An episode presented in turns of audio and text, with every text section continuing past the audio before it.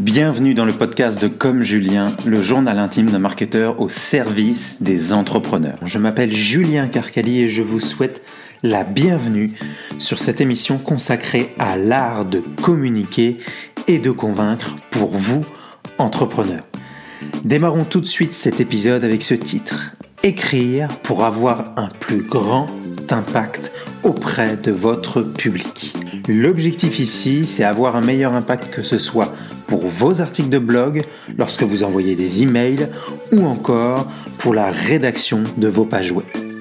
Et ça commence avec une petite histoire. On revient au quatrième millénaire avant Jésus-Christ, en Mésopotamie. C'est là que naît l'écriture. La complexité à l'époque du commerce et de l'administration dépasse les capacités de mémorisation des hommes, de sorte que l'écriture y devient une méthode plus fiable d'enregistrement et de conservation des transactions. À l'époque, l'écriture, c'est une extension de la mémoire. Et l'écriture a bien entendu beaucoup changé depuis. Il y a peu, nous écrivions encore sur une machine à écrire, avec du papier et une poubelle à nos pieds. Euh, aujourd'hui, tout est électronique. Les ordinateurs ont remplacé les machines à écrire. Le bouton supprimer a remplacé la poubelle à nos pieds. Mais clairement, rien n'a remplacé l'homme qui écrit derrière cette machine il ou elle a toujours pour objectif de transmettre de l'information à quelqu'un qui voudra bien la lire. Et c'est exactement ce dont nous allons parler dans ce podcast. L'art pour vous d'écrire et d'avoir un plus grand impact auprès des gens qui vous lisent. En Mésopotamie, on utilisait surtout des messages courts pour transmettre de l'information. Le monde a évolué. Aujourd'hui, on peut écrire des textes longs, de plusieurs dizaines, centaines, voire milliers de pages. D'ailleurs, il aurait été de bon ton que l'école, aujourd'hui, nous fasse étudier l'art de l'écriture à la sauce mésopotamienne. Ce que je veux dire, c'est qu'au lieu d'écrire de longues phrases pompantes pour remplir des documents parfois vides de sens, on aurait pu compléter des rapports de stage ou des mémoires de fin d'études, non pas de 20, 30 ou 40 pages, comme c'est la coutume de faire, mais de quelques pages. Mais celles-ci, elles, elles auraient dû être bourrées de contenu de qualité. Dans le monde professionnel et encore plus sur Internet, il est nécessaire de privilégier la qualité de vos interventions à la quantité de contenu que vous allez partager. Vous vous dites certainement que le produit que tout écrivain doit vendre dans ses écrits est le sujet sur lequel il écrit. C'est certainement ce à quoi vous pensez quand vous vous dites tiens je dois écrire quelque chose. Et quand je dis vendre ici, entendez plutôt transmettre. Eh bien, sachez que si c'est ce que vous pensez, si ce que vous dites c'est l'objectif est de vendre dans mes écrits le sujet sur lequel j'écris, vous avez tort. Ce que vous devez vendre ou transmettre, c'est qui vous êtes. C'est-à-dire, pour préciser un peu, plus ma pensée, votre enthousiasme pour votre activité, la façon dont vous dessinez votre métier, votre bagage émotionnel. Comment cela a changé votre vie. Et c'est ce que j'appelle ici donc la transaction. Et pour être tout à fait transparent avec vous, ce n'est pas moi qui appelle ça la transaction, mais plutôt William Zinser, qui, euh, dans son livre On Writing Well, euh, nous explique que euh, cette transmission d'informations est en fait une transaction entre vous et la personne à qui vous écrivez. Et donc dans ce podcast, comment écrire pour avoir un plus grand impact auprès de votre public, de la personne à qui vous écrivez, on va poser quatre principes différents. Premièrement, si vous voulez avoir un grand impact, l'objectif pour vous sera de poser vos idées pour être bien sûr que vous allez dans la bonne direction. Ça, c'est le premier principe. Deuxième principe, ça va être de structurer votre document pour qu'il s'intègre dans, la démarche que vous souhaitez. Troisième principe, ça va être de simplifier pour clarifier votre document. Et quatrième principe, de créer des documents faciles à lire. Donc c'est ce dont nous allons parler dans ce podcast et on va commencer tout de suite. Principe numéro 1, posez vos idées. J'ai un ami graphiste et dessinateur qui m'a dit il y a peu, le monde croit que les artistes ont des coups de crayon parfaits qui leur permettent de dessiner des chefs-d'œuvre. Pourtant, ces artistes dessinent et redessinent leurs œuvres à l'infini jusqu'à obtenir ce qu'ils souhaitent. Et clairement, c'est la même chose avec l'écriture. Vous devez écrire et réécrire votre discours pour qu'il corresponde exactement à ce que vous souhaitez transmettre comme message.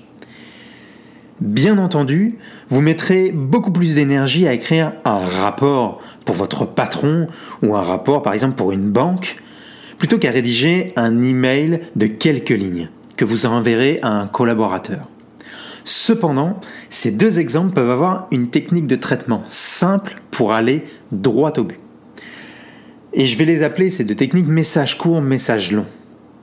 Pour le message court, comme par exemple un email, Personnellement, ce que je fais, c'est que je mets une idée par ligne en 5 mots maximum. L'objectif ici est de définir comment je vais articuler mon message et choisir les mots avec soin. Je commence par ça et ensuite je passe au principe que je vais vous expliquer par la suite. Pour un message long, comme par exemple l'écriture d'un article de blog, je passe par ce qu'on appelle un mind map. Vous avez d'ailleurs la possibilité de télécharger le mind map de ce podcast. Si vous le souhaitez, rendez-vous tout de suite sur juliencarcali.com slash 2. Vous tomberez sur l'article de blog qui correspond à ce podcast et vous pourrez télécharger gratuitement le mind map de ce podcast. Un mind map, c'est ce qu'on appelle en français un schéma heuristique. Il permet de définir schématiquement les grandes lignes de votre message. Globalement, en fait, vous créez donc un schéma avec des branches. Chaque branche va correspondre à une idée que vous voulez développer. Choisissez encore une fois les mots avec soin. Vous verrez que vous euh, pourrez ainsi poser toutes vos idées. Vous aurez en un coup d'œil le plan de ce que vous voulez proposer à votre audience. Et c'est ça l'objectif du mind map. Donc, ça c'était pour le premier principe, poser vos idées. Deuxième principe, ça va être de structurer votre document. Alors, quand je dis document, euh, il y a deux types en fait de structures que l'on peut adapter à un, un document, quel qu'il soit par écrit. Moi, je les ai distingués donc en deux structures. Objectif de persuader ou avec pour objectif d'informer. Par exemple, si vous voulez créer une page de vente, régler un conflit avec un partenaire ou remporter un contrat, votre objectif sera clairement de persuader. Et donc, la structure que je vais vous indiquer tout de suite va vous aider. J'aime notamment utiliser la méthode de Tim Ferriss qui l'utilise lui-même pour pouvoir parler devant un public. Et donc, j'utilise cette méthode et je l'adapte en fonction des circonstances. C'est ce qu'il appelle la méthode PEP ou EPE. PEP pour point exemple point, ou sa préférée la méthode EPE exemple point exemple. PEP signifie en fait que vous, vous illustrez le concept que vous exposez, puis donner un exemple ou une étude de cas, puis à la fin vous réitérez le concept et la prochaine étape réalisable. Ce sont simplement des sketchs qu'il écrit sur une demi-page ou un quart de page, pas plus.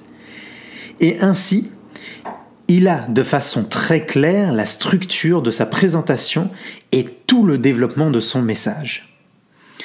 Si vous voulez une structure simple, c'est celle-ci qu'il faut utiliser. Je vais vous expliquer maintenant comment l'intégrer du coup dans euh, votre structure pour pouvoir persuader l'audience à qui vous voulez envoyer votre message.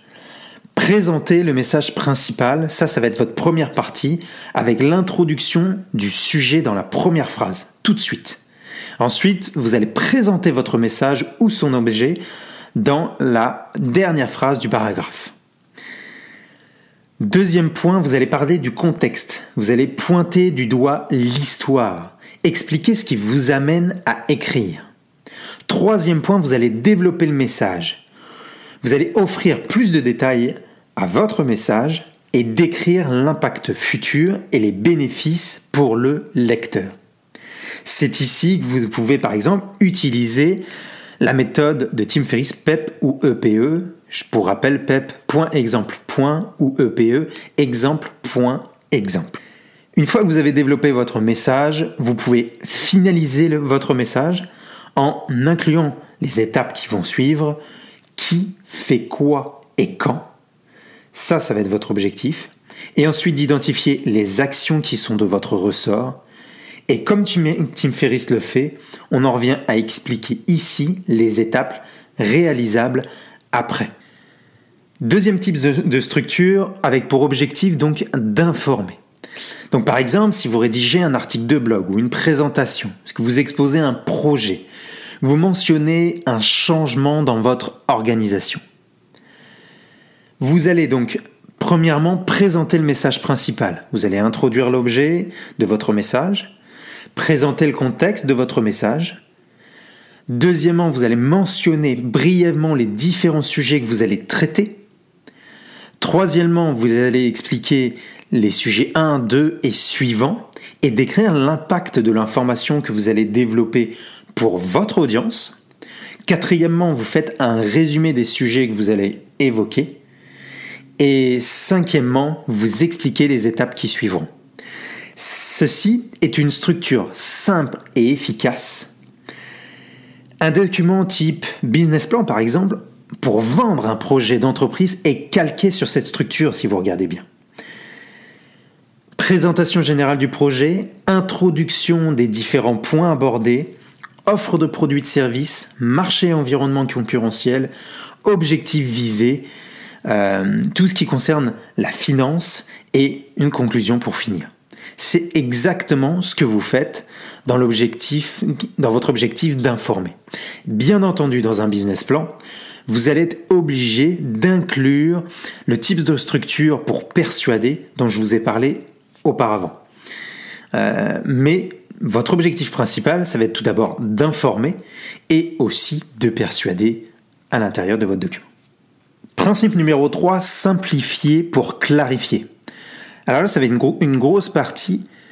Je vais vous indiquer trois façons pour mieux écrire. Premièrement, challenger les mots utilisés et pour cela se débarrasser du désordre. Deuxièmement, s'assurer les mots que vous utilisez sont les meilleurs pour communiquer votre idée. Et troisième façon de mieux écrire, vérifier que vous êtes clair sur la personne que vous mettez en scène dans votre message. Donc première façon d'écrire, challenger les mots utilisés et pour cela se débarrasser du désordre. On en vient au principe de Pareto, ou 80-20, le, le 80-20, qui est 80% des effets sont le produit de 20% des causes. L'objectif quand vous souhaitez vous débarrasser du désordre, c'est d'avoir de l'impact, c'est-à-dire faire passer un message clair au public visé. Je ne suis pas là pour vous faire perdre votre temps. Comprenez ici que vous n'avez que 5 secondes pour attirer l'attention de votre audience et la garder. Alors ne la gâchez pas. Le mieux est donc d'écourter votre message le plus possible pour qu'il y ait vraiment l'essentiel à l'intérieur. Donc, mettez au défi les mots utilisés dans le document que vous, créez. Quand je dis document, c'est un sens général. Comme je vous l'ai dit, ça peut être un article de blog, des emails ou n'importe quoi d'autre. Soyez sûr que les mots que vous utilisez reflètent le mieux vos idées. Minimisez donc au maximum le jargon que vous utilisez. Plus les mots de votre vocabulaire ressemblent à ceux que l'on utilise dans la vie courante, moins vous mettrez d'ambiguïté avec le public à qui vous vous adressez. Il y a énormément de mots inutiles, de mots parasites, comme par exemple toutes les conjonctions de coordination, mais, ou, et donc, ornica et compagnie. ces mots ne sont pas forcément nécessaires. Ce que je fais moi personnellement, c'est que je les utilise dans maximum une phrase sur quatre. Ce que conseille Yoast SEO, qui est un plugin euh, pour WordPress, il conseille d'intégrer 30% de mots de, coordination dans vos articles de blog. Moi, je suis plutôt autour de 20%. Mon mot d'ordre ici, c'est aller à l'essentiel. C'est mon objectif. Si on parle aussi de jargon, on va parler des expressions. Remplacer toutes les expressions qui font 4 ou 6 mots par un ou deux. Je vois par exemple des, expressions comme à la fin de notre conversation, nous euh, parlerons de ci, de ça. Plutôt que d'utiliser à la fin de notre conversation, mettez après cette conversation. Vous réduisez de 6 mots à 3 mots votre expression. Au lieu d'utiliser dû au fait que euh, donc ça c'est l'expression dû au fait que euh, nous avons eu tel et tel problème durant la fabrication de ce produit, utilisé parce que. Vous passez de du au fait que, quatre mots, à parce que, deux mots. Remplacez les mots longs par des mots courts, comme par exemple le mot assistance, que l'on peut utiliser, euh, bien entendu, mais pourquoi ne pas utiliser le mot aide à la place? Pareil pour le mot mettre en place, qui veut dire tout simplement faire. Le mot suffisant, qui veut dire assez. Rappelez-vous que votre but en tant que rédacteur est de faire que le lecteur comprenne vos idées sans effort. Autre chose, et autre exemple, les barres de connexion de mots, la barre slash, la barre oblique. Moi, je me pose toujours la question, mais qu'est-ce que ça veut dire? Par exemple, le mot, euh, je vois souvent les mots écrits et ou, avec la barre slash, la barre oblique en plein milieu. Moi, ce que je me dis, c'est Qu'est-ce que le rédacteur, m'explique? Est-ce qu'il me dit, ben, je savais pas quel choisir, alors euh, bah, je voulais choisir à ma place. Est-ce que c'est soit l'un, soit l'autre? Est-ce que c'est les deux en même temps? Moi, ce que je vous conseille vraiment, c'est de choisir clairement lequel vous voulez mettre dans votre document. Ne laissez pas votre lecteur faire le boulot à votre place, c'est à vous, c'est vous qui écrivez. Choisissez pour le lecteur. Pareil pour ces histoires de parenthèses. On m'a beaucoup critiqué quand j'étais jeune parce que j'en utilisais énormément. Les parenthèses sont souvent utilisées pour euh, développer une sous-idée. Comment présenter mieux et enlever ces parenthèses? Eh bien, par exemple, déplacer le commentaire que vous voulez mettre à la fin de la phrase.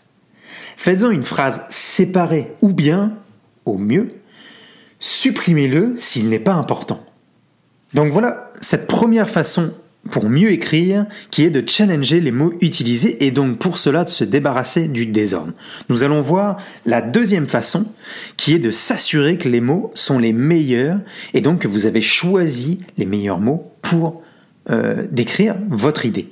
Là on fait en fait un petit cours, on va repartir dans le passé, on fait comme si on était dans le cinquième. Il y a trois moyens pour mieux écrire et donc communiquer votre idée. Tout d'abord, prêtez attention aux noms avec des suffixes. Je parle euh, notamment des mots comme insuffisance, acquisition, développement, donc les, mots qui finissent par ans, A-N-C-E, acquisition donc euh, T-I-O-N et développement M-E-N-T. Tous ces mots-là, vous pouvez les transformer en un verbe afin de mettre ce mot au centre de l'action. Par exemple, au lieu d'utiliser provenance, vous pouvez utiliser provenir.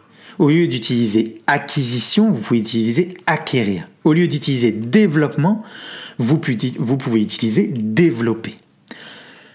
Autre chose, le verbe être, qui est maintenant utilisé à toutes les sauces. Précisez vos pensées plutôt que d'utiliser le verbe être. C'est de la facilité, mais ça n'aide pas à comprendre le fond de la pensée. Et ça, on l'a bien développé aussi à l'école, on nous l'a souvent dit. Le verbe être est à utiliser seulement quand vous voulez écrire quelque chose à propos de la nature propre du sujet. Ne soyez pas abstrait en utilisant le mot être, mais utilisez des verbes concrets comme ce que j'ai décrit juste avant. Au lieu de dire, par exemple, c'est un gros problème, si vous communiquez là-dessus, dites plutôt euh, et préciser votre pensée en expliquant ce qui constitue ici, pour vous, le gros problème. Par exemple, de dire donc c'est un gros problème, dites le coût supplémentaire qui est engendré par tel ou tel poste de dépense est un gros problème à nos infrastructures. Ainsi, vous gagnerez en clarté. Clairement, vous allongez un petit peu votre message, mais vous gagnez en clarté parce que si vous dites c'est un gros problème, par la suite, vous allez être obligé de décrire ce problème. Eh bien non, allez directement dans euh, la description de votre idée et de votre pensée. Posez-vous aussi cette question à chaque phrase que vous écrivez. Le verbe principal que j'emploie est-il la vraie action que je veux communiquer ici? Ainsi, vous serez plus concis et surtout focalisé sur le résultat, non pas sur la manière de procéder. Troisième façon de mieux écrire, je vous l'ai dit, on a parlé de challenger les mots utilisés et donc de se débarrasser du désordre. Deuxième façon, on s'assure que les mots que l'on choisit sont les meilleurs pour communiquer notre idée. Troisième façon d'écrire, c'est de vérifier que vous êtes clair sur la personne que vous mettez en scène dans votre message. Il y a deux façons d'écrire un message, forme active, forme passive. Ou bien donc l'acteur avant le verbe pour la forme active, acteur après le verbe pour la forme passive. L'avantage de mettre à la forme active, c'est de responsabiliser telle ou telle personne. Donc de mettre l'acteur devant un verbe. L'avantage de mettre à une forme passive, c'est d'utiliser cette forme pour adoucir le ton. Par exemple, quand euh, on diffuse des mauvaises nouvelles. Focalisez-vous là-dessus et soyez le plus clair donc sur la personne que vous mettez en action et que vous mettez en scène dans votre message. Quatrième et dernier principe, créer des documents faciles à lire. Autant que possible, utilisez des pronoms je, tu, vous, il. Il simplifie et facilite la lecture de documents. Deuxièmement, écrivez des phrases courtes. 10-15 mots maximum. Pour vous donner une idée, une ligne Word, c'est environ 8 à 10 mots. Moi, je me fixe pour objectif de ne pas dépasser une ligne pour chaque idée que je développe, sauf pour certaines phrases un peu plus complexes.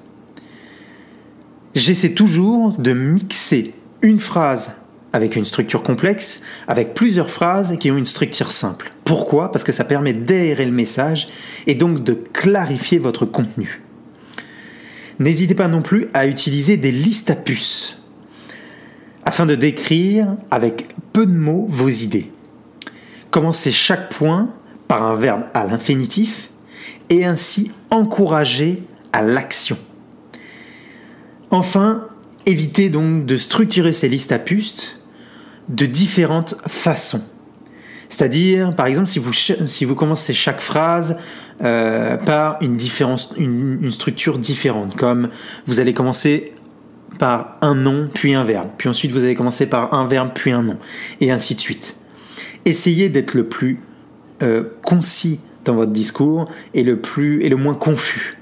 Donc, euh, le mieux possible ici, essayez de décrire chaque liste à puces en les commençant par un verbe d'action. Et c'est donc ici que se termine cet épisode. Si vous avez aimé cette présentation, écrire pour avoir un plus grand impact auprès de votre public, pensez à vous abonner au podcast de Comme Julien pour ne pas manquer la suite. Vous pouvez vous abonner sur iTunes ou la plateforme de podcast votre choix. Si vous êtes nouveau dans le monde du podcast, vous pouvez trouver des instructions pour comprendre comment vous abonner en vous rendant sur juliencarcali.com/podcast. Et pour finir, si vous avez apprécié l'approche que je propose ici sur la communication, notamment la communication écrite dont nous venons de parler, eh bien j'ai besoin d'un petit coup de pouce. Tout d'abord, commencez par me laisser une évaluation sur la plateforme de podcast que vous utilisez, surtout si vous utilisez iTunes. Et ensuite, si cet épisode vous a été utile, partagez-le avec une personne de votre entourage qui pourrait être intéressée. L'URL directe vers ce podcast est juliencarcali.com slash 2. Vous pourrez y trouver les ressources dont nous avons parlé aujourd'hui. Sur ce, je vous remercie de m'avoir écouté jusqu'au bout et je vous dis à la semaine prochaine.